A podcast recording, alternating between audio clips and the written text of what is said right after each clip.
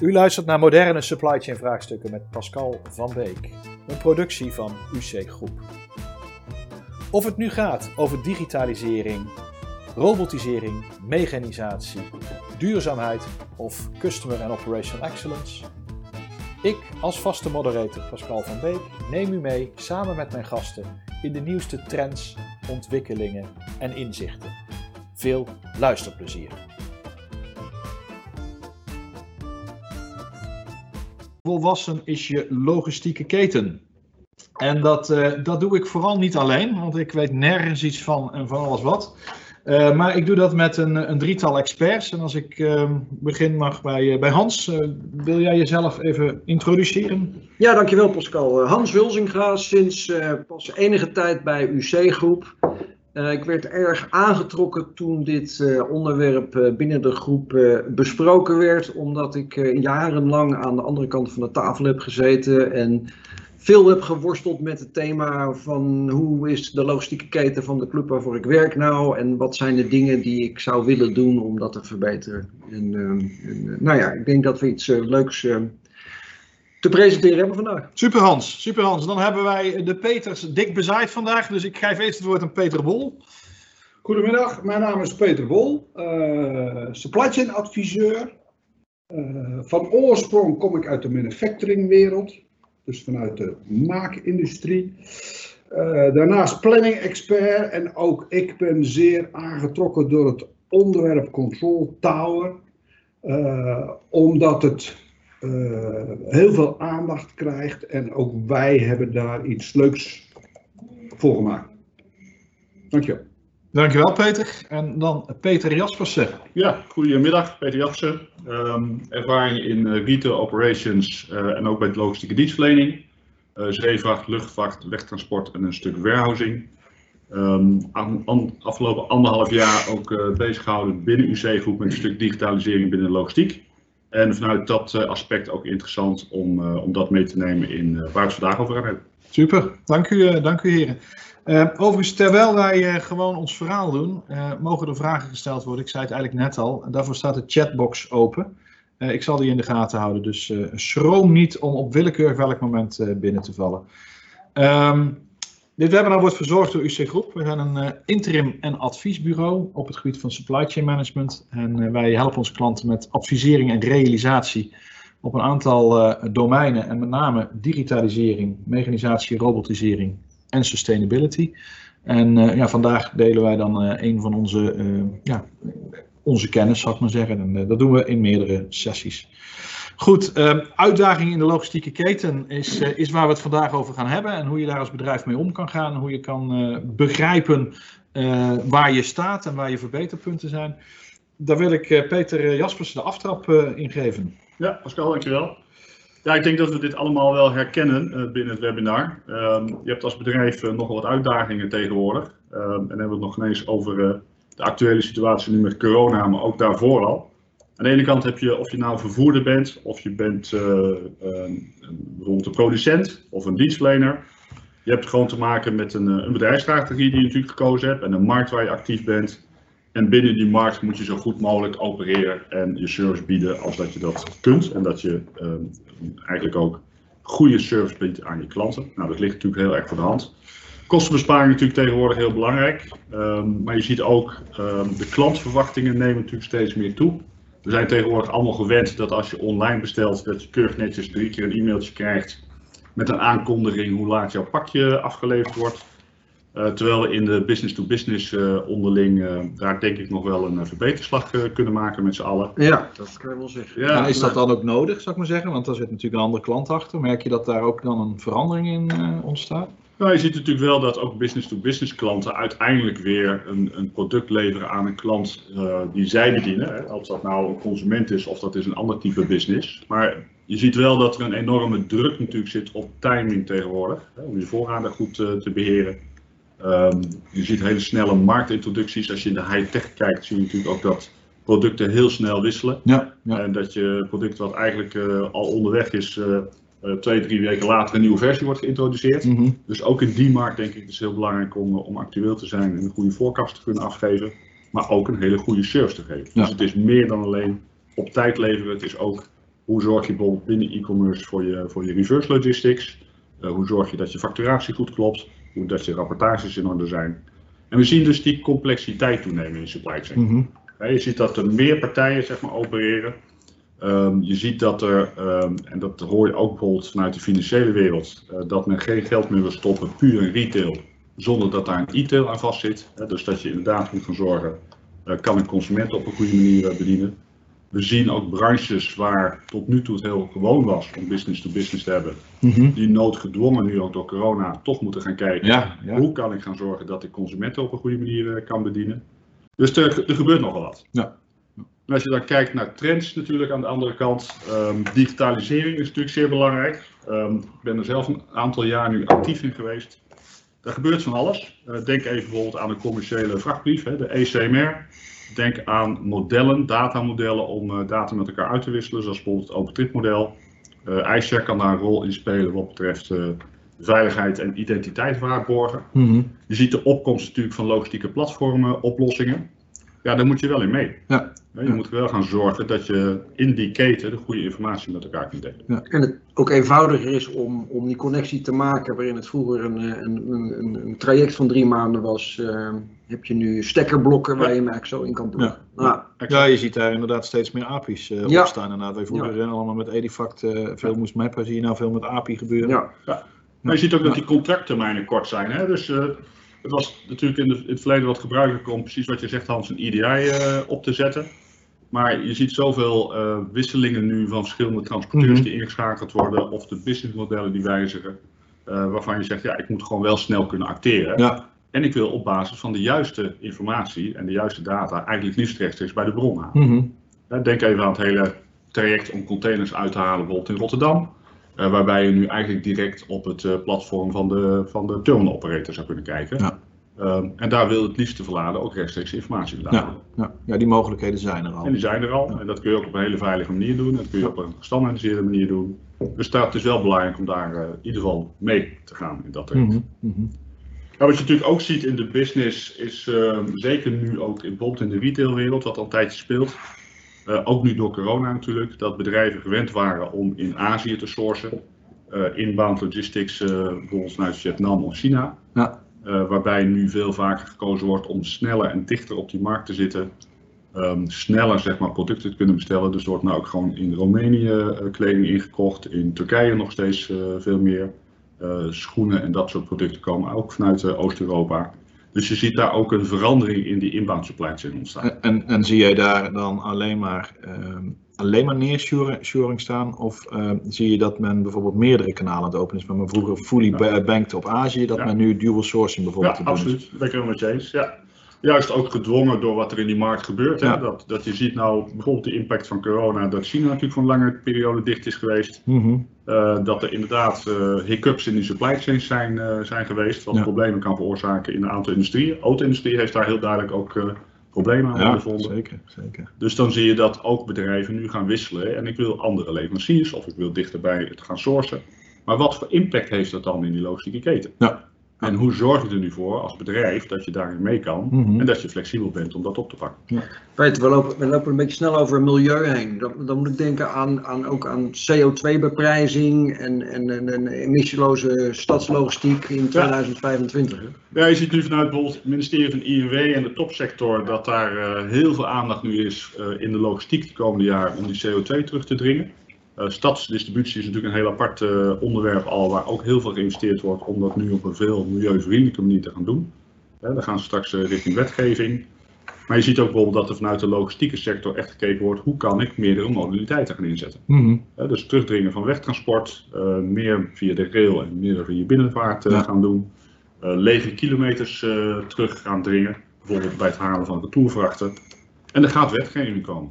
Dus we verwachten dat er vanuit 2024, op dat moment, dat er inderdaad eh, ook eh, concreet zeg maar, een belasting gaat komen van, eh, van de carbon footprint. 2024 al. Ja. Dus dat houdt nogal wat in. Als je Ja, dat dan in één keer een beprijzing krijgt, dan, dan hak je er wel in. Ja, en dan moet, dan moet de logistieke sector nu op gaan voorsorteren. Mhm. En dat gebeurt natuurlijk ook. Dus dat is een hele belangrijke. Het is goed eh, dat je dat eh, noemt, Hans. Maar logistieke sector, dat, dat, dat is inclusief de verladers toch ook? eh, Ja, uiteindelijk is dat natuurlijk ook de verlader die eh, straks moet gaan rapporteren hoe hij zijn supply chain aanstuurt. En die zal dus aan de transporteurs en dienstverleners gaan vragen om op een gevalideerd formaat die CO2 te gaan rapporteren, die carbon footprint. Ja. Eh, wat hij uiteindelijk ook weer zal moeten gaan, eh, gaan opgeven. Naast het feit dat hij natuurlijk een stuk productie doet en ook eh, vanuit die productie een stuk eh, CO2-uitstoot genereert. Ja. dus dat wordt steeds belangrijker. Dat is belangrijk voor bedrijven om dat goed te kunnen rapporteren straks. Mhm. Ehm, en daar is digitalisering kan daar weer een rol in spelen. Ja. Wat je daarnaast natuurlijk ook ziet, is een stuk. eh, markt- Peter, voor je, voor je verder gaat, hè, want eh, ehm, er is heel, heel veel te vertellen op die slide en ik ga daar ook verder. Maar ik kreeg een vraag van, eh, van Herman toen jij bezig was over digitalisering. Herman, bedankt eh, voor je vraag. Ehm, is jullie ervaring dat de digitalisering in de logistieke sector tegenwoordig wereldwijd voortvarend wordt opgepakt? Of zijn internationale partijen nog voornamelijk eh, in het papieren? Ja, dat is een hele goede vraag. Ehm, er zit natuurlijk een stuk politiek aan vast ook. Je ziet binnen de EU dat er initiatieven zijn zoals bijvoorbeeld eh, EFTI, Electronic Freight Transport Information, waarbij er vanuit de EU ook gestimuleerd wordt, ehm, niet alleen aan bedrijfsleven, maar vooral ook aan overheden, dat ze in staat moeten zijn vanaf 2025 om eh, digitaal transportinformatie te kunnen eh, ontvangen en te verwerken. Mhm. Daar speelt bijvoorbeeld de digitale CMR een hele belangrijke rol in. Eh, heel veel landen om ons heen binnen Europa zijn al geratificeerd om een ECMR te mogen gebruiken. Eh, gelukkig eh, is Duitsland nu, wat nog niet, die nog niet de ECMR heeft geratificeerd, dit jaar ook van plan om dat te gaan ratificeren. Zodat ook bedrijven de digitale CMR mogen gaan gebruiken in Duitsland. Ja, ja. Eh, dus daar is heel veel overleg over vanuit overheden, maar ook vanuit bedrijfsleven. Je ziet ook dat een aantal ECMR-platformproviders daar ook actief mee bezig zijn Ja. om dit eh, te stimuleren. En je ziet gelukkig ook dat een aantal grote verladende partijen hier al gebruik van maken. Nou, dat is één van de mogelijkheden. Ehm, de andere zie je een mogelijkheid, eh, wat ik al eerder noemde, bijvoorbeeld iShare, wat een afsprakenstelsel is, wat ook internationaal is opgezet om tussen bedrijven eh, op een gestandaardiseerde manier informatie uit te wisselen tussen systemen Mhm. met over het eh, gebruik van je identificatie. Wie ben je nou eigenlijk? Authenticatie, hoe bewijs je dat? En autorisatie, wat mag ik dan met die Mhm, data? mhm. En dat zijn ook initiatieven die weliswaar nu vanuit Nederland ontstaan zijn, maar wel absoluut ook binnen de EU opgepikt worden. Ja, die zijn recentelijk opgepikt inderdaad. Dat eh, heb ik ook begrepen. Ja. Hey, Mag ik dus, dus wat als ik... toevoegen? Ja, Pascal? natuurlijk, Nou ja, eh. gebaseerd op, op, op wat ervaring is dat ik, ik, ik even terugkom op de vraag van Herman, waarvan ik vermoed dat er, er nog zat clubs zijn die hun hele logistieke keten met eh, Outlook en Excel aan het managen zijn. Ja, Eh, eh, dus dat, dat bestaat ook nog. En dat ligt misschien ook wel aan de verlader, die nog niet zo volwassen is dat hij eh, over, over mooie systemen beschikt. Mhm. En daar is in mijn ogen helemaal niks mis mee. Alleen door groei komt er natuurlijk wel een keer een punt dat dat ongelooflijk gaat kraken. En, ja, dan ben je vaak wel erg laat. Dus, maar ik denk dat er zowel aan de verladerkant en dus ook veel logistieke dienstverleners zijn die klanten hebben. Die niet beschikken over dit soort systemen en nog steeds wel eh, het gewoon eh, papier op papier, manier eh, regelen. maar tegelijkertijd kan ik me voorstellen, en dan, dan refereer ik aan, het verhaal van Peter net, de klantwensen zijn enorm aan het veranderen. Je zei net dat de, ehm, de klant steeds meer in willekeurig welke rol die zit, of nou B2B, B2C is, veel, veel meer B2C-eisen gaat hebben, ook als B2C, B2B-klant, excuses. Ehm, en dan is die, die accuraatheid en snelheid van data ook wel weer heel belangrijk. Hè? Dus dan kan je met je papieren zitten, althans, of met die Excel-file, dat kan het operationeel manager zijn, maar je kan, je kan niet meer mee met de snelheid. Nee. Maar je hebt natuurlijk ook wat, wat Hans terecht zegt en Herman ook wel in zijn vraag. Een aantal dingen zijn internationaal nog niet goed geregeld. Hè. Mhm. IATA is voor luchtvaart wel bezig om een aantal standaarden te ontwikkelen om luchtvaartgegevens eh, onderling uit te kunnen wisselen in die, eh, in die sector. Ehm, je ziet dat er natuurlijk eh, initiatieven zijn ook om met blockchain oplossingen eh, de logistiek zeg maar, verder Ja. vorm te geven. Maersk is daar een voorloper in, bijvoorbeeld met een aantal partijen. Mhm. Maar wettelijk gezien is er nog wel wat te doen. Want bijvoorbeeld een bill of lading document hè, voor zeevracht is nog steeds een papieren document. Ja, ja. Eh, en daar wordt er wel initiatieven genomen om te kijken, kunnen we dat digitaliseren. Maar er zit ook een stukje wet en regelgeving achter. Ja. Dus Ja. internationaal gebeurt er wel veel, maar er moeten nog wel stappen gezet worden. Ja, we nog even mee bezig. Nou, eh, Herman, zoals je hoort, prima vraag. En, en Peter kan hier waarschijnlijk een volledig webinar eh, nog aan besteden.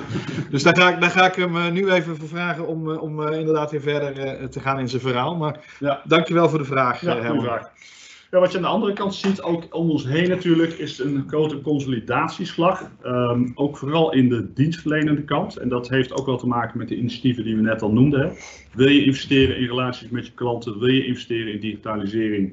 Eh, wil je zorgen dat je een global netwerk hebt waar je zowel B2B als B2C eh, kan aanbieden? Mhm. Dan zie je dat daar een slag gemaakt wordt. Nou, een mooi voorbeeld eh, van een bedrijf die daarmee bezig is, is bijvoorbeeld Amazon, Ja. maar ook Alibaba. Die ook vanuit hun eigenlijk retail achtergrond, laat ik het zo maar even noemen, e-commerce kant, veel meer ook de logistiek nu, nu induiken. Om dat zelf aan te gaan bieden en die service aan te gaan bieden. En je ziet ook aan de andere kant dat partijen zoals het PostNL zegt, ja, we, we werken nu, we hebben concurrentie van Sans, maar die gaan dus ook samen. Mhm. Dat is een eh, consolidatieslag. Maar ook bijvoorbeeld een wat aparte is dat je een CMA als een rederij eh, bijvoorbeeld hebt die, eh, die SIVA overneemt als logistieke dienstverlener. Om ook dat stuk extra service weer te kunnen bieden vanuit hun, vanuit hun netwerk. Ja. En een DSV die bijvoorbeeld een aantal jaar geleden Tanopina over heeft genomen. Ja. Dus je ziet daar een hele consolidatieslag en ook wel gedreven denk ik door, door samenwerking en een stuk investeren in, in dat netwerk. Ja. Maar ook investeren in het portfolio, productportfolio. Hè, Dus een rederij die zegt we willen toch de landkant oppakken. We willen toch dat laatst, last mile kunnen aanleveren via zo'n partij. En we willen ook kunnen inventariseren en, eh, en investeren in, eh, in digitalisering. Ik, ik hoor dan wat je zegt over consolidatie. Ik zelf begrijp exact wat je noemt op de, de logistieke dienstverlening. Maar je zegt ook Amazon en Alibaba, die noem je ook eh, in- onder die consolidatietrend. Nou, dat, ik, dus- ik heb hem nog niet helemaal. Kan, kan- Nou, het is niet, misschien niet zozeer consolidatie, maar het is wel dat het een impact heeft dat dat soort bedrijven ervoor kiezen om zelf hun logistiek te gaan regelen. Ah, zo bedoel je. Ja, Ja, ja, ja. Ik zou, het, een- ik zou het een reversed consolidatie noemen. Ja. Dus die, die starten vanuit hun, eh, hun, eh, hun warenhuis, hun e-tail. Eh, en, en Peter noemde logistiek, maar het gaat natuurlijk, eh, het gaat natuurlijk veel, veel breder dan alleen maar logistiek. Eh, Amazon heeft zijn, zijn webservices, eh, Mhm. maar met Alibaba die ze investeren zelfs in bedrijven en dat, dat gaat wel enorm breed. Ja, ja. Dus het is een consolidatie, maar vanuit een concept wat, wat ongelooflijk breed aan het opereren Ja, is. Dus, eh, ja, en in Nederland natuurlijk Bob.com ook. Ja, het ook, ja, die volgt Ja, dat model ook inderdaad. Ja. Ja. Ja. Nou, begrijp, dan begrijp ik beter wat je Ja. Ja. Natuurlijk hebben we natuurlijk allemaal de impact van, eh, van corona. Hè? Dus, dus juist ook gedreven, denk ik, daar vandaan ehm, dat bedrijven zich dit jaar ook wel gerealiseerd hebben. Ja, zit ik nog niet in de e-commerce business en ik kan nog geen consumenten bedienen, Mhm. eh, dan moeten we daar toch wel even goed naar kijken. Want anders, anders heb ik gewoon een verliesgevend businessmodel. Ja. Ehm, de andere kant van het verhaal is natuurlijk dat we zien dat supermarkten het natuurlijk heel goed doen. En ook de, de toeleveranciers aan supermarkten en het hele transportnetwerk waar het omheen zit, die de capaciteit nodig hebben om te kunnen voorzien in de vraag op dit moment. Dus je ziet gewoon, ook al heb je een bedrijfsstrategie van een jaar geleden, eh, met de punten die we hier nu genoemd hebben, dat er ongelooflijk veel gebeurt nu in die markt. En dat het belangrijk is om ook eens te kijken van, heb ik het nog wel goed geregeld? Hoe volwassen is mijn eh, keten nu eigenlijk? Dat, dat kan ik me voorstellen, maar als je wat je hier schetst, hè, ik denk dat nou ja, iedere luisteraar wel, wel in ieder geval grote gedeeltes herkent. Hoop ik. Ehm, zo niet alles. Ik kan me bijna voorstellen, joh, ik heb vorig jaar eh, alles op kop gegaan, misschien is het nou al niet meer relevant. Ja. Gaat het zo snel?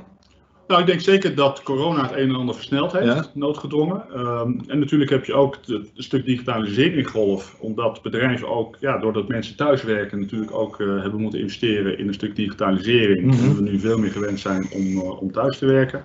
Maar je ziet dus ook dat ja, je, heel belangrijk is dat je goed gaat kijken hoe kan ik mijn markt nog bedienen. Hoe kan ik mij onderscheiden van mijn, eh, van mijn collega's eh, Mhm. wat dat betreft. Ja. Ehm, en zorgen dat ik zo efficiënt mogelijk eh, kan werken. Ja, ja. Hè, dus, dus in dit jaar, denk ik zeker met corona, is er gewoon heel veel gebeurd. Heeft het impact gehad of aan de positieve kant of aan de negatieve kant van bedrijven. Maar het houdt wel in dat je iets moet gaan doen. Ja, ja. En, en hoe volwassen is die keten nu Ja. eigenlijk? En hoe kan ik dat nou op een goede manier beoordelen aan de goede knoppen draaien? Ja. En dan is het natuurlijk wel belangrijk dat je eens kijkt en inzicht hebt in hoe zit mijn logistiek nou in elkaar en hoe presteer ik nu eigenlijk? Ja. En zou die prestatie nou op een hoger niveau komen? Dus gegeven al die veranderingen, ik probeer te resumeren, maar gegeven al die veranderingen in de wereld waar je in zit, is het, is het, is het goed om, om continu te kijken van ja, hoe presteer ik nou met die veranderingen? Wat, Ja. wat gisteren goed was, is misschien niet meer Ja. relevant nou. Exact. Ja, ja, Nou, dan kijk je bijvoorbeeld, waar we het net over hadden, naar bijvoorbeeld je transportstroom. ja. ja. Dat voorbeeld dat ik eerder gaf van een, een van jouw klanten gaat nu sourcen in Roemenië. Mhm. Eh, ja, hoe kun je gaan zorgen dat je daarop inspeelt als transporteur of dienstverlener? Ja. Of wat moet je regelen als, als retailer of als producent Mhm. eh, als ik daar opeens eh, in een ander land wil gaan sourcen? Ja. weet ik dan exact wel welke zendingen er onderweg zijn? Ehm, hoe kan ik dan die volumes gaan managen? Een e-commerce business is een compleet andere business met een ander orderprofiel als dat je business-to-business orderprofiel hebt. Dus dat heeft natuurlijk wel een impact. Leuk, leuk. Ik, ik, ehm, jij, wil, jij wil verder gaan, ik weet het. Ik zie het aan je, ik zie het aan je ogen. Maar eh, tegelijkertijd hebben we luisteraars die ook eh, heel veel eh, van jullie kennis willen opzuigen. En net hadden we Herman. Ik heb nu een vraag van, van Bart binnen. En die vraagt, eh, voor wat betreft consolidatie, wat betekent de fusie van Simon Loos en Peter Appel voor de overige supermarkt logistieke dienstverleners? Dat is een hele specifieke vraag. Ik weet niet of we die kunnen beantwoorden, maar wie, wie hier aan de tafel wil er een shot op nemen? Nou, ik denk dat dat een hele grote impact is. Want dit zijn natuurlijk, dat waren al twee grote spelers. En nu krijg je een, een, een dominante partij. Mhm. Maar het is natuurlijk wel zo dat in die, in die supermarkt retail, in die supermarkt business, is natuurlijk de, de opdrachtgever toch wel zeer dominant. Ja, ja. Maar die krijgen natuurlijk nu wel een hele grote speler. Waar ze samen nieuwe dingen neer gaan zetten. Dus het wordt leidend. En is dat goed voor hun opdrachtgevers of voor hun concurrenten? Nou, ik denk zelfs dat de grote supermarkten nog wel even met de billen bij elkaar zitten. Ja? Ja, want is, dit is wel heel, heel groot. Dat is zeker zo, ja. ja. ja. Aan de andere kant kan ik me goed voorstellen dat, dat deze partijen eh, de handen in elkaar slaan, omdat ze juist met de wensen en eisen die er liggen, ook vanuit de supermarktwereld, Mhm. ehm, dat daar veel moet gebeuren. Daar, daar is ook een hele digitaliseringsslag eh, gaande. Eh, Er worden nu al met het OpenTrip-model eh, data, transportdata uitgewisseld eh, met bijvoorbeeld Albert Heijn en de Jumbo. Ja. Ehm, en wil je daarop, daar voorop blijven lopen, ook als, als transporteur, logistieke dienstverlener, eh, dan is het natuurlijk wel heel logisch dat je wil gaan samenwerken. Ja. Ja. Het gaat natuurlijk, natuurlijk zijn tarieven belangrijk en marges zijn belangrijk in deze wereld, absoluut. Maar het is natuurlijk ook wel eh, steeds belangrijker aan het worden dat je je klant heel goed kan bedienen. Ja, ik kan me voorstellen, ik weet ook niet in hoeverre dit, deze fusie door hun klant misschien zelfs is, is ge- eh, geenthousiasmeerd. Ik weet het niet, ik kan me ook voorstellen dat hun belangrijke klanten zeggen, ja, als jullie zo groot zijn, dan ga ik juist weer andere dienstverleners eh, eh, erbij haken. Want anders ben ik te afhankelijk van een grote logistieke dienstverlener. Anyway, ehm, andere vraag van Herman, die heeft eerder al een vraag gesteld. Eh, wat is jullie visie op eventuele implicaties van de geopolitieke ontwikkelingen United States-China bijvoorbeeld op de logistieke proces- processen, in bijzonder de randvoorwaarden als exportcontrols, sancties en dergelijke, en de verantwoordelijkheden van partijen voor de naleving daarvan? Is een hele mond vol.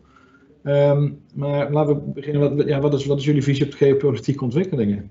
Ehm, Nou, ik denk dat we, ja, dat logistiek gezien Ja, natuurlijk, want anders gaan we hier een gezien. andere podcast hebben. Laten we niet wat politiek ingaan. Nee. Ik, laat ik wel zo zeggen, ik, ik verwacht en hoop dat de relatie tussen Amerika en China wat zal stabiliseren nu, Mhm. we een nieuwe president eh, hebben. Ehm, dat is natuurlijk goed voor de economie, omdat er wat meer rust komt in, de, ieder geval in de, de verschillen die er waren. Mhm. Dat is natuurlijk, dan krijg je wat meer economisch stabiele situatie hopelijk. Ja. Ehm, aan de andere kant kan ik me ook goed voorstellen dat er natuurlijk steeds, ehm, ja, er is natuurlijk enorme concurrentie vanuit China natuurlijk met producten richting Amerika, maar ook natuurlijk richting Europa. En ja, met wat er de afgelopen vier jaar natuurlijk in Amerika gebeurd is, eh, zie je ook dat Amerikanen zich meer bewust zijn natuurlijk van, eh, ja, we wilden toch graag productie en werkgelegenheid creëren in Amerika Mhm. eh, waar dit door ontstaan is. Dus ja, ik hoop dat dat wat eh, in ieder geval rust geeft in, in die handelsrelaties. Eh, en dat heeft natuurlijk ook invloed eh, op, op Europa. En dan heb je natuurlijk aan de zijlijn ook de Brexit. Eh, hoe je dat gaat naleven, dat is natuurlijk ook een samenwerking die je vanuit de verschillende landen zeg maar, sa- samen moet afstemmen, waar ook de EU misschien een rol in speelt. Dus ik vind dat best een lastig om nu in te schatten hoe zich dat gaat ontwikkelen. Ehm, ik denk wel dat het goed is voor het economische klimaat, dat daar wat meer rust komt in die handelsrelatie. Die rust, denk ik wel. Ja. Ik kan me wel voorstellen. Ik, ik Nou ja, ik, ik- Oh, vanuit, de, vanuit de fashion natuurlijk was dat een eh, mega impact. Eh, ik werkte voor een club die eh, onder andere China naar Amerika eh, volume had. En dat had een enorme impact eh, op, eh, op invoerrechten. Dus Ja. dat was wel een enorm issue. Ja. En eh, zij hadden bewust gekozen voor een supply chain met, met China als productieland. Ja, dat kan je niet even, dat kan je niet even snel eh, eh, omzetten. Eh, dus dat was echt wel een, een ding. Ik denk wel, misschien als ook antwoord naar Bart toe, dat je ook wel zwaar moet Ja. leunen op je logistieke dienstverlener. Die, die je daar wel bij in goede banen leidt. En ik, ik verwacht van zo'n dienstverlener wel die, eh, die daar dus ook wel echt actief met jou eh, in de slag gaat. eh. Een douane-expertise natuurlijk, hè? Ja, maar goed, ik, dat moet ook maar zo zijn. eh, dat, dat, dat dat een andere relatie is dan Ja. ik, ik, ik breng iets voor jou naar ergens toe. En, en ja, de, de, de trade compliance is iets voor, Ja. Is een afdeling die je zelf moet doen. Dus, eh, je zegt eigenlijk logistiek dienstverlener zal meer mee moeten denken met de klant en, Ja. eh, en ja, daarin moet acteren, ook Ja, ontwikkeling ja. Ik, ik, als, Samenwerking. als, als ik die- geopolitieke dienstverlening eh, of geopolitieke ontwikkelingen meeneem, dan, dan zit ik als Nederlander zit ik af en toe wel eens even het puntje van mijn stoel. Want ehm, in hoeverre blijft Nederland relevant als, als draaipunt als de, de, de marktmacht verschuift naar het oosten in plaats van naar de, de transatlantische routes? Ja, je ziet nu, van oudsher natuurlijk zijn we vooral gewend dat China productieland was. eh, en nog een stuk is. Ehm, de Chinese politiek heeft natuurlijk ook zelf gecreëerd dat door het eh, stijgende inkomensniveau in China zelf, dat dat natuurlijk een markt op zich aan het worden is. Ehm, nog steeds zien we dat er natuurlijk eh, eh, heel veel geïmporteerd wordt vanuit China in Europa. Ehm, en je ziet natuurlijk ook dat de export plaatsvindt van luxe producten vanuit Europa naar, eh, naar China toe. Ja. Wat ik denk waar we als Nederland toch heel goed gepositioneerd zijn, is dat we toch steeds natuurlijk gelukkig nog steeds een hele belangrijke haven hebben. Mhm. Als je nu kijkt naar de Tweede Maasvlakte, waar natuurlijk enorm geïnvesteerd is in het ontvangen van diepzeeschepen, om eh, heel efficiënt eh, containers te kunnen laden en lossen. Ehm, en als je dat vergelijkt met de landen om ons heen, hè, Hamburg bijvoorbeeld in Antwerpen, maar ook bijvoorbeeld eh, Southampton, Felixstowe in de UK, zie je vanuit de zeevrachtkant dat er veel vaker wordt gekozen voor, voor Rotterdam. Ja. A, omdat je er goedkoop kunt bunkeren, maar B ook omdat dat natuurlijk nu Rotterdam veel meer een hub gaat worden binnen Europa, waar vandaan je die andere landen kunt bedienen. Ja. En de diepzee containerschepen worden steeds groter. Ja. Nou, dus dat is denk ik wel een belangrijke rol nog steeds van, eh, van de Nederlandse haven. Ehm, en daarna zie je natuurlijk ook dat, dat we in Nederland gewoon qua digitalisering en, en handelsklimaat, en zeker ook onze douanewetgeving nog steeds, Ja. eh, nog steeds wel voorop lopen en een, een mooie locatie zijn om, eh, om hier vandaan je distributie in Europa te regelen. Nou, dat, dat, geeft de burger moed. Eh, nee, dank Bart, dank Herman voor die vragen. Ik ga een klein beetje vragen eh, voor verstelling, want we hebben een uur voor jullie tijd gevraagd en die willen, daar willen we vooral niet overheen gaan. Ja. Peter, je was bezig om, eh, hoeveel was is de logistieke, is je logistieke keten? eh, ja, we hebben het net even gehad natuurlijk over de transportstromen. Van, eh, oriënteer je even van, is het nog zoals het is en wat gebeurt er dan door al die wijzigingen? En hoe stem ik dan die keten goed op elkaar af? Ehm, heel belangrijk natuurlijk kwaliteit van die dienstverlening. Of je nou producent bent of verlader bent of, of transporteur. mhm. Ehm, dat, zorgen dat je, dat je gewoon je klant tevreden is, dat je de processen goed op orde hebt. En een belangrijke daarnaast is natuurlijk, waar we het allemaal natuurlijk ook naar kijken, eh, hoe goed heb jij inzicht in je kosten? Eh, hoe is je marge geregeld? Klopt dat nog steeds? Ja, natuurlijk is die marge belangrijk, maar kloppen de uitgangspunten nog steeds? Hoe koop jij de service in van derden? Hè? Hoe vaak heb je nu een benchmark gedaan of je nog steeds goed staat eh, Mhm. binnen de inkoop van de dienstverlening die je doet? Of het nou logistiek is, of het is warehousing, of het is andere dienst. En hoe manage je die risico's? Ja. Nou, dan heb je, dan heb je invloed op, doen we dat nog steeds goed hè, met kosten en marges? Een andere belangrijke is natuurlijk, en dat hebben we afgelopen jaar ook denk ik geleerd, hoe flexibel ben je met die supply chain? Nou, we hebben natuurlijk, nou, waar we het net over gehad hebben, met alle wijzigingen die we gezien hebben. Eh, wijzigingen van leveranciers, fluctuaties in volumes, eh, change van business to business naar business to, to, to consumer. Ehm, de hele inzet van personeel, hè, mensen die thuis werken, ehm, mogelijkheden erin, alle wijzigingen en regelgeving met COVID. Hè. Denk even nu aan avondleveringen, mag dat straks nog wel, mag dat niet zo. impact van Brexit. Ehm, hoe kun je daarmee omgaan als bedrijf? Ja. En hoe kun je gaan zorgen dat je flexibiliteit inbouwt? Nou, dat zegt iets over de vol- volwassenheid van je logistieke keten. En daar hebben we dan, zeg maar, natuurlijk ook iets voor ontwikkeld. Maar dan is het goed om even je af te vragen als je dit soort vragen hebt gesteld. Ja, Dat we even naar de volgende slide gaan. helder. Ja. Ja. Eh, van hoe krijg ik nou een beter inzicht in die volwassenheid van die keten om te kunnen omgaan met wat we nu gezien hebben. Mhm. En al die, volwassen, al die eh, veranderingen. En dan wil je natuurlijk inzicht hebben in een aantal, eh, aantal soorten zaken. Maar gaan, wat voor criteria moet je nou gaan kijken? Hè? Wat voor punten moet je nou gaan kijken om te beoordelen, zit ik nu goed en doe ik dit goed? Dus eh, even, even dan, je vertelde net, of we hadden net een dialoog om de tafel en, en met de input van, eh, van de luisteraars over alle ontwikkelingen, de trends die er zijn en dat je continu moet scher- eh, scherp zetten. En nu zeg je nou, als je, als je dan wil weten waar je staat, dan moet je een aantal elementen leggen. Dat, daar wil je Ja. nu op verdiepen. Ja, Ja. Van, van, als je nou zelf even wil kijken van waar staan we nu en met alles wat er om ons heen gebeurt en hoe zou ik nou die keten anders kunnen Mhm. inrichten. Maar als ik nou vooral die prestaties op een hoger niveau wil krijgen, dat Ja. dat past bij mijn markt. Welke criteria zijn daarbij van belang? Mhm. Dus waar moet ik dan eigenlijk naar kijken? Hoe beoordeel je als bedrijf nu zelf je prestatie? Dat is ook Mhm. wel eens goed om eens even samen weer te zitten van hoe doen wij dit nu? En wat zien we gebruiken? Dan kijk je weer even in de spiegel. Ehm, wat voor acties aan welke knoppen zou je dan moeten draaien om een Mhm. verbetering in die keten voor elkaar te krijgen? Hè, ga ik niet suboptimaliseren, maar gewoon gaan zorgen dat mijn hele performance op een hoger niveau komt. Ja, dan is het natuurlijk ook wel eens goed om te kijken van ja, dat hebben we zelf wel beoordeeld, maar hoe zou een professional hier naar kijken? Hè, onafhankelijk. Ja. Met even de bril ook en de kennis van de benchmark van hoe zit de industrie in elkaar, hoe doen wij dat? Nou, als UC-groep hebben we daar een, eh, een tool voor ontwikkeld.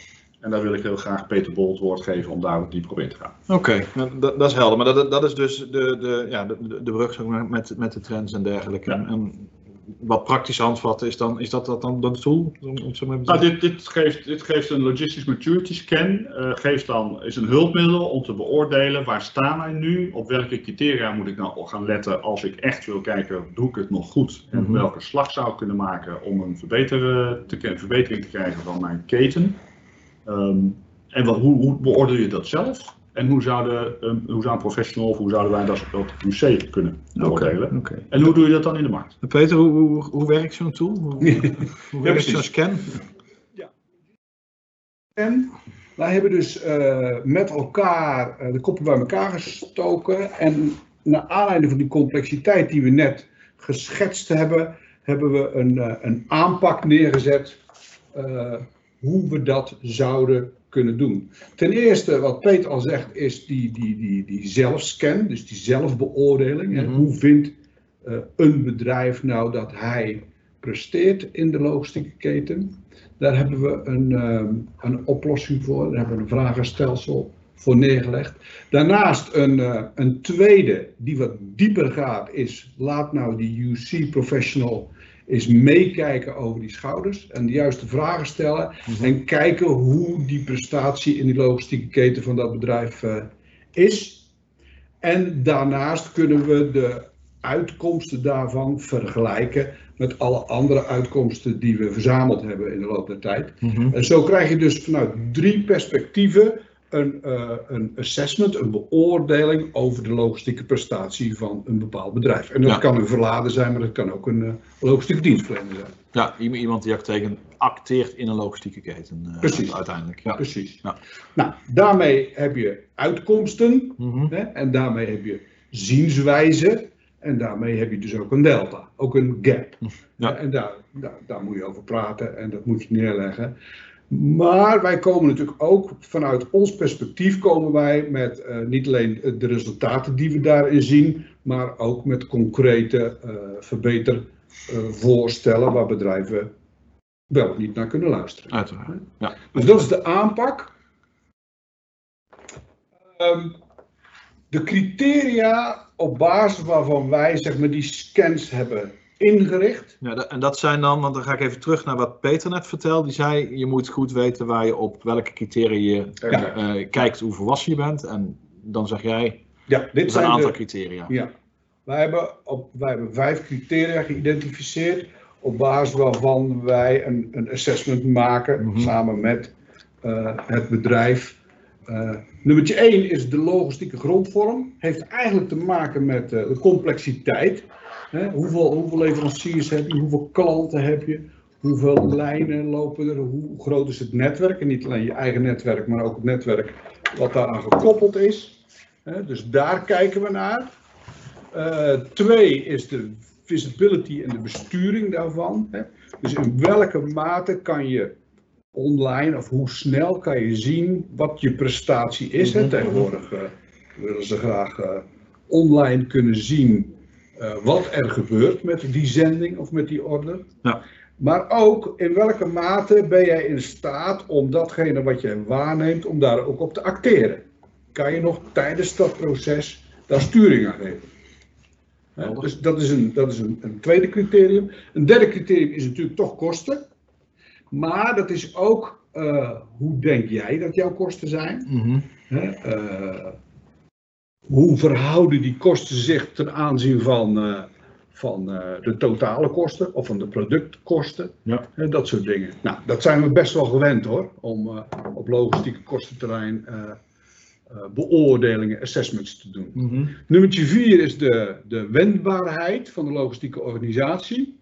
Dus in welke mate kunnen verladers, hè, denk aan corona, denk aan, eh, aan wat Peter vertelde over het sourcen bij, eh, in China. Hoe snel kunnen eh, bedrijven zich aanpassen aan nieuwe situaties?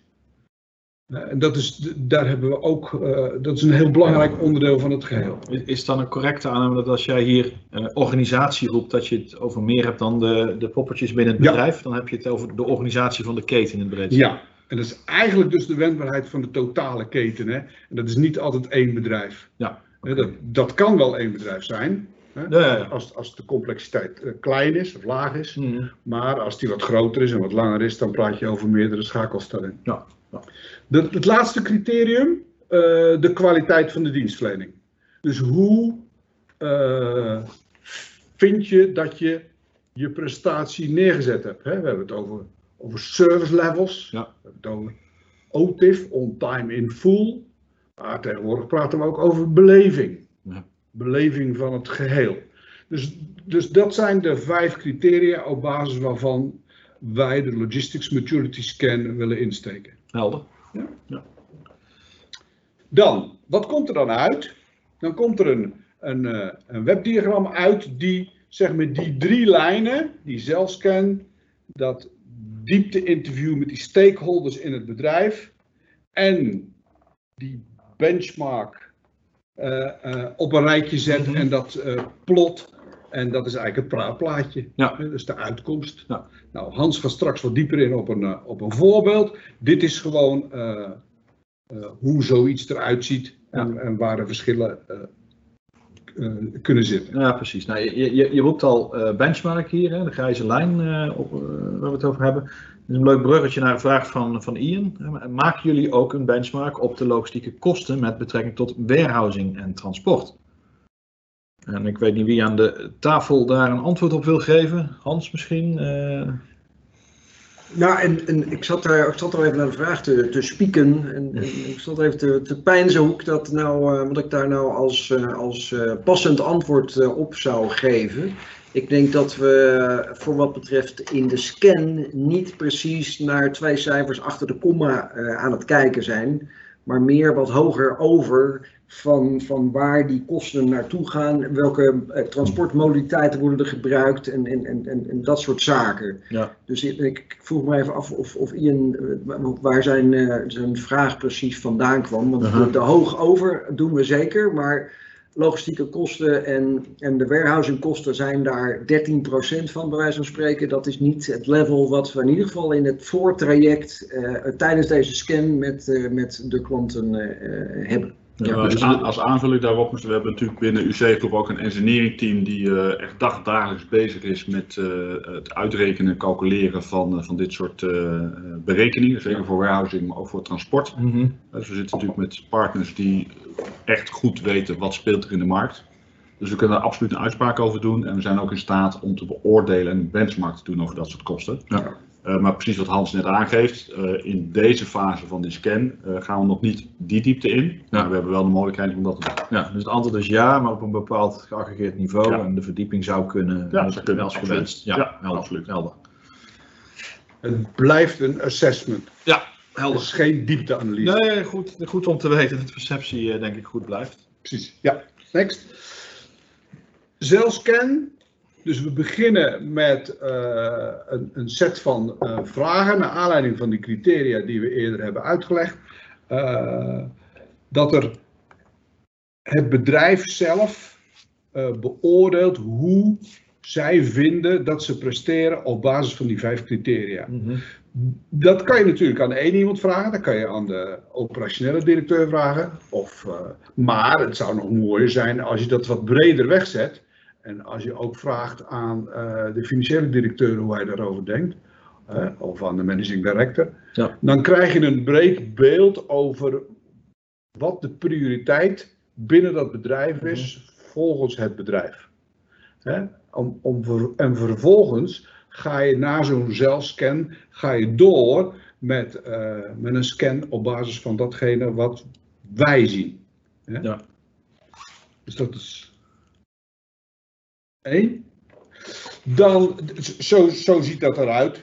Dat is gewoon even een snapshot van, van de vragen die wij eh, eh, voorleggen eh, bij de zelfscan. Ja, ja, dat was een, een van mijn vragen. Ja, nou weet ik het wel. Maar toen je het verhaal deed, dacht ik, ja, wij voeren ze met vragen. Er zijn een set vragen Ja. die, we- die we delen met de klant. Ja, wij structureren dat. Ja, precies. Anders kunnen we niet vergelijken. Ik be- Ik begrijp het. Ja. Precies. En daarin gaan we wat minder diep als eh, in de eh, scan gedaan door eh, twee UC-experts. ja? Helder. Ik, ik krijg nog even een vraag terug van Ian. Ja. Tenminste, ik heb nog niet helemaal gelezen, dus ik weet niet zeker. Ja, ik denk wel dat het een vraag is. Je hebt inderdaad twee typen benchmarken. Eén, wat zijn je kosten per pallet, per SKU en dergelijke. In hoofdlijn zou ik op zoek zijn in hoe mijn tarieven zich verhouden. Moeten we daar meer tijd in investeren met onze leveranciers? Ik spreek nu namens een verlader. Ja, ik heb daar wel een antwoord op. Eh, ehm, dat komt vanuit mijn, eh, mijn laatste functie aan de andere kant van de tafel, waarin het soms super moeilijk is om, eh, ook in, in, in, in tenderprocessen, om bepaalde kosten eh, met elkaar te vergelijken. Ik, ik had één partij die zei van ja, pas op, er zijn veel partijen die meer wegschrijven in je inboundkosten want dat heeft een financiële impact. Want als dat product met, eh, met een inventory turn van 2 of 2,5, dan, dan, dan voordat je dat weer kan factureren dat je het wegstuurt, daar zit veel tijd tussen. En een andere partij zegt, ja, wij doen dat dus niet. En dan heb je, zit je naar inboundkosten te kijken. En dan vind ik dat wel, dat is moeilijk. En ik- Mhm. ik denk dat Ian van, eh, van, van deze verlader waarschijnlijk datzelfde ziet. Ja. Dus de, de, de, de kennis van, van logistieke kosten, die, die, die is zeker bij ons bekend. Want we hebben verschillende mensen bij verschillende eh, logistieke dienstverleners zitten. Maar ik, ik wil daar wel bij zeggen dat je, eh, elk businessmodel is anders. En, en de tarieven laten zich niet altijd even goed. Kijk, uiteindelijk aan het eind van de dag eh, is wat voor een, voor een verlader eh, alleen maar belangrijk is, wat je onderaan de streep eh, gefactureerd krijgt. Ehm, maar voor specifieke kosten is dat wel Ja. een lastige. En, en, en als ik voor je specifiek mag, mag antwoorden, of in ieder geval ook, ook nog wat dieper ingaan. Want had het in zijn eerste vraag ook over warehousing en transport, hè, twee verschillende zaken. Eh, voor veel warehousing operaties hebben we ook eh, standaard productiviteiten voor bepaalde handlings eh, eh, voorradig. Ik noem dat ook maar even benchmark. Dat zit overigens niet, over, even voor de duidelijkheid, niet in die, in die maturity scan. Nee. Maar dat kan je ook, dus door niet alleen met je leverancier te werken, kan je kijken naar hoe ziet dat proces eruit. En daar met, eh, met die standaardproductiviteit kan je een goede, goede slag staan. Hoe competitief ben je? Ja. Eh, dus er zijn meerdere wegen naar Rome. Maar werken met je leverancier, wat je zelf aangeeft, Ian, is zeker een goede optie. Eh zou ik ook zeker blijven doen. Eh, maar, maar er zijn meerdere wegen naar Rome. Ja. Ehm, ja, Assessment gaat breder. ja, Ja. Oh, Oké, volgende.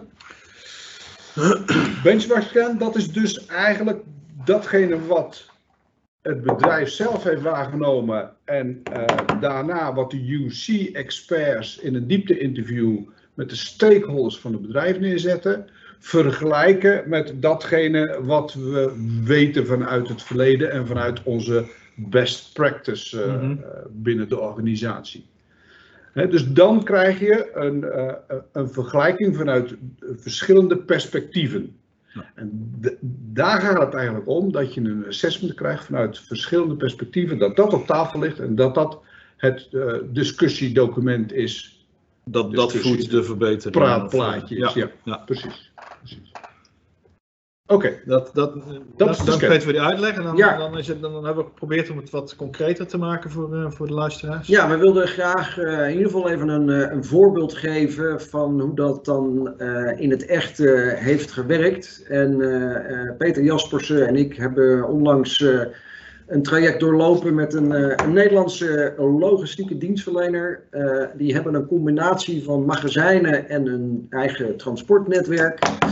Doen zowel B2B als B2C en zij zijn een specialist in een bepaalde vorm van logistiek. Eh, en, ehm, nou, we hebben daar ehm, een zelfscan, zoals eh, die net gepresenteerd is door Peter Bol, eh, gestuurd.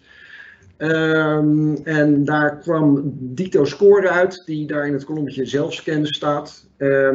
En dan het interessante is dat daarna het uh, telefooninterview uh, met Peter en mijzelf met deze club is geweest. en daar zie je dan dat vanuit de UC-groep scan daar toch een iets andere, lagere score uitkomt. Um, en uh, dat heeft ons uh, eigenlijk niet echt verbaasd. We vragen het aan een, in dit geval een logistieke dienstverlener. Die vindt dat hij het hartstikke goed doet. Dat zie je ook wel in de serie. En daar is helemaal niks mis mee. wat we hier presenteren is ook geen goed en fout. Ehm, we zien alleen door de, de wat gespecialiseerde vragen vanuit de UC-groep Scan. Zie je als je daar een beetje op doorvraagt, komen daar toch wel wat andere zaken naar boven. Um, en het, het interessante, wij hadden de juiste mix van mensen in, in het gesprek. Uh, waarvan de ene wat uh, directer was en zei nee het is goed. En de andere zei ja het is zeker goed, maar we geven deze informatie best gefragmenteerd door. Ja. Uh, en en, en daar, dat, zo hebben Peter en ik dat geprobeerd te, te peilen. Um, en dan rechtsboven in de, het radardiagram zie je dan een beetje de, de verhoudingen. Ik hoop dat het te lezen op jullie scherm. Uh, blauw is de zelfscan. Uh, die zie je dat die uh, nou ja, vrij hoog scoort. Um, dan zie je de scan van UC-groep. Die is, als ik het nu goed kijk, op afstand paars. Um, en de scans, zoals wij die vanuit de database halen, die zie je in het rood. En die zit daar een beetje tussen. Um, nou, we hebben dus uh, uh, gekeken naar wat deze club zelf te vertellen had. We hebben geprobeerd alle vragen die we gesteld hebben te verwerken in onze eigen scan. Um, en hebben dus dan daarna gezamenlijk besproken van joh, wat zien wij nou eigenlijk vanuit de scan, vanuit onze ervaring, vanuit die database. -hmm. Uh, en waar, waar, waar, zit nou, waar zien we nou dingen voor verbetering? Uh, Gap-analyse, heel mooi woord, maar wij zagen wel degelijk in ieder geval twee waarvan we dachten van verdorie, daar is wel wat uh, te doen. de ene is de, de verbeteren van de, de visibility propositie, dat is al een chic woord, maar waar het om gaat, is dat we denken dat deze logistieke dienstverlener wat actiever met de PO's van zijn klanten in de slag kan gaan. Uh, en, en dus meer uh, zichtbaarheid van waar zit hij in het proces van, vanaf, uh, vanaf inkomend, door de voorraad heen, gekoppeld aan een order en, en uit naar de klant. Ik vind dat een mooi voorbeeld. Iedereen kijkt naar bijvoorbeeld het Delivery Performance Rapport van UPS. Nou, dat zegt eigenlijk alleen maar iets over UPS, maar niet over de order. Um, en daar, uh, dat had ik ook in mijn laatste, bij mijn laatste werkgever, de, de last dat het niet altijd te koppelen was. Uh, dus de, de, de, de, de score van UPS was niet de score, ja. uh, zoals de, klant, de perceptie van de klant was. En, en daar zagen we hier ook wel een opportunity. Ja. Um, en dan ook nog een, een, een, een andere focus is, is op die, die kwaliteitsverbetering, waarin we een wat bredere rol zagen. Uh, de dienstverlener gaf dat zelf ook aan, dat ja. ze daar naar zaten te kijken. En, en wij zagen ook wel uh, uh, de opportunity daarvan om, om wat breder in te zetten. Um, deze, deze zij, zeiden letterlijk tegen Peter en mij, u, u vraagt, wij draaien principe.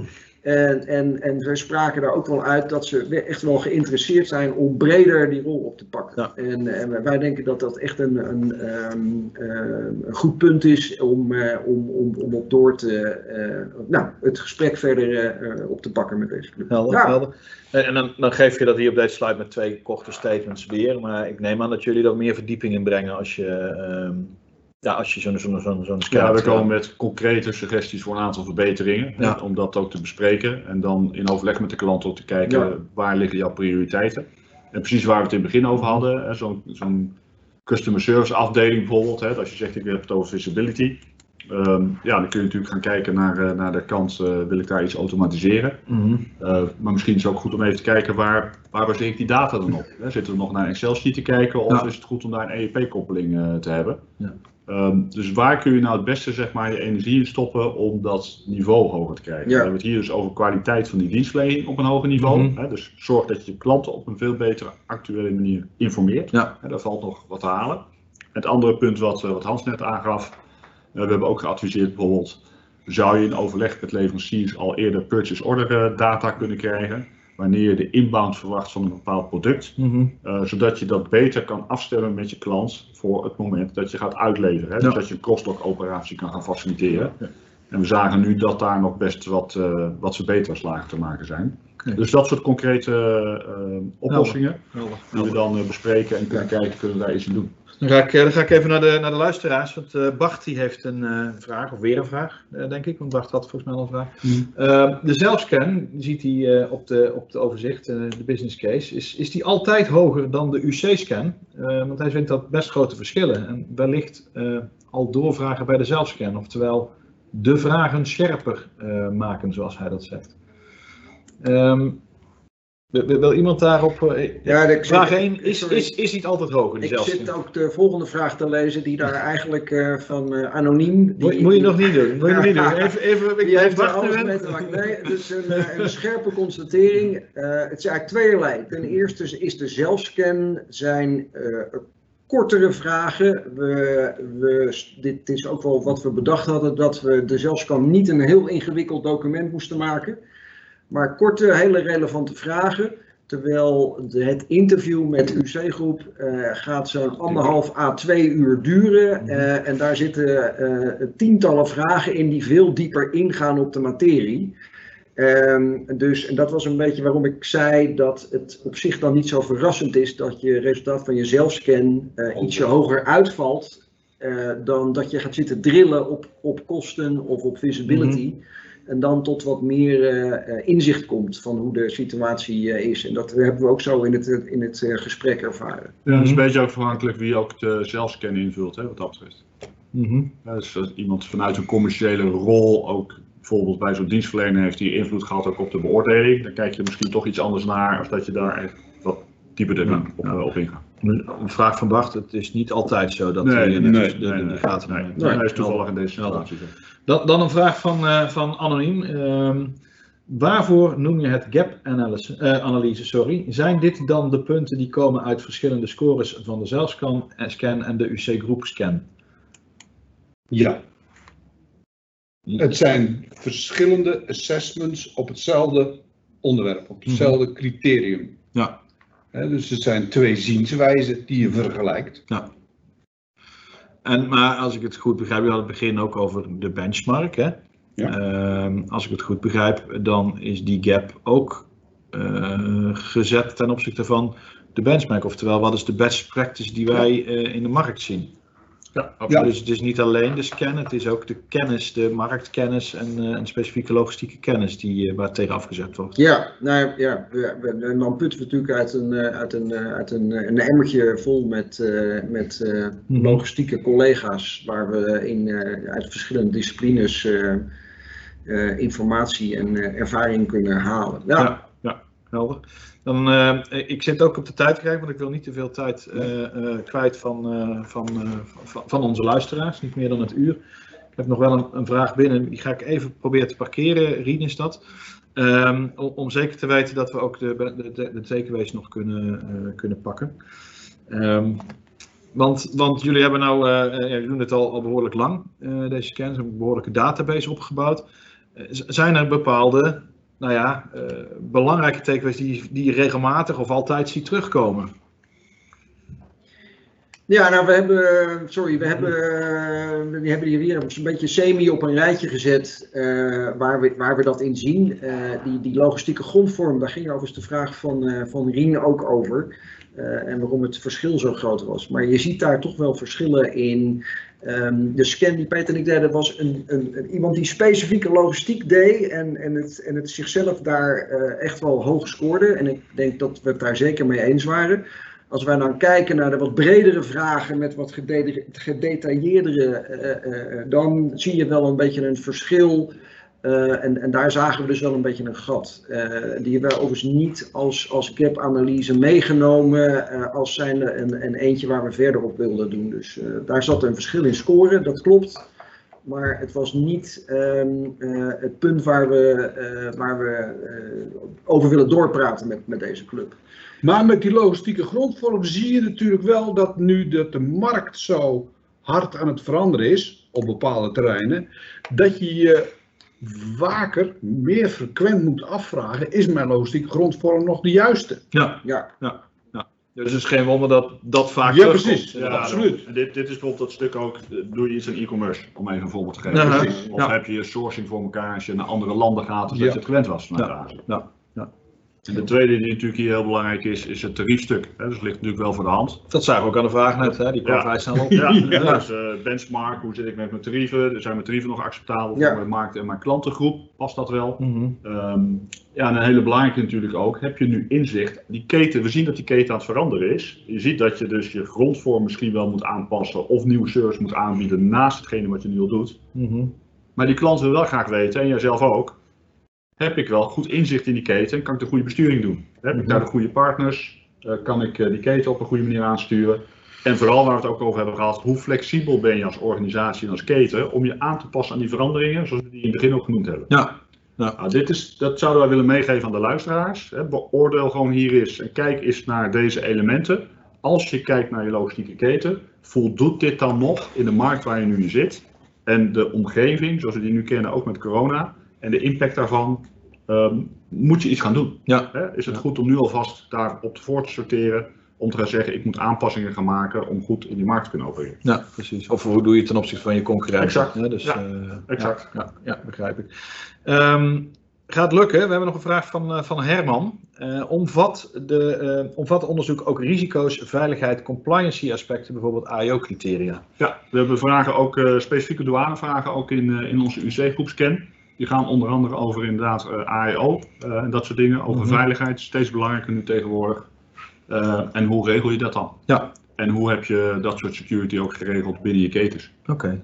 En er zit een stukje digitalisering aan vast, er zitten fysieke maatregelen aan vast, er zit je douanebeleid aan vast. We kijken ook, hebben bedrijven vergunningen? Mhm, mhm. Heb je bonded warehousing? Hoe heb je Europese transport geregeld?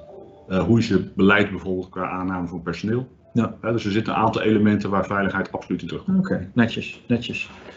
Nou, dan, zijn we, dan zijn we aan het einde van de tijd en aan de tijden van de, eh, het einde van onze spreektijd gekomen. Ehm, ik kan me voorstellen dat er nog vragen zijn. We zullen nog heel even blijven hangen voor de luisteraars die, eh, die daar nog wel tijd voor hebben en, eh, en daar ook nog even wat antwoorden voor, vragen en antwoorden voor geven. Uiteraard kunnen jullie ons altijd benaderen. Even de contactdetails op deze slide. Ehm, we zullen deze slides, heb ik al gezegd, maar zullen we ook nog met jullie delen. En goed om te weten, wil je nou een keer rustig terugluisteren of terugzien. eh, als je ons kanaal eh, op YouTube eh, volgt, ook via de slides te bereiken, dan wel onze Spotify-kanaal. dan kan je ook alles rustig terug, teruglezen of delen met je collega's uiteraard. En weten jullie ons altijd te vinden. Ik eh, laat de lijn even openstaan om te kijken of ik nog vragen krijg. Als ik die eh, binnen de komende minuut niet krijg, dan, eh, dan ga ik jullie heel hartelijk bedanken voor het luisteren. voor de kritische en, en mooie vragen. En, en ook even naar, naar de beide heren Peter en, en de andere heer Hans. heel, veel, heel veel dank voor deze input en, en de handvatten die we hopelijk hebben kunnen geven aan, aan de luisteraars. Ja, bijzonder bedankt. En Dank je. iedereen heel veel succes eh, in het vervolg hiervan. Ja, En eh, we staan graag open om te helpen. Dankjewel.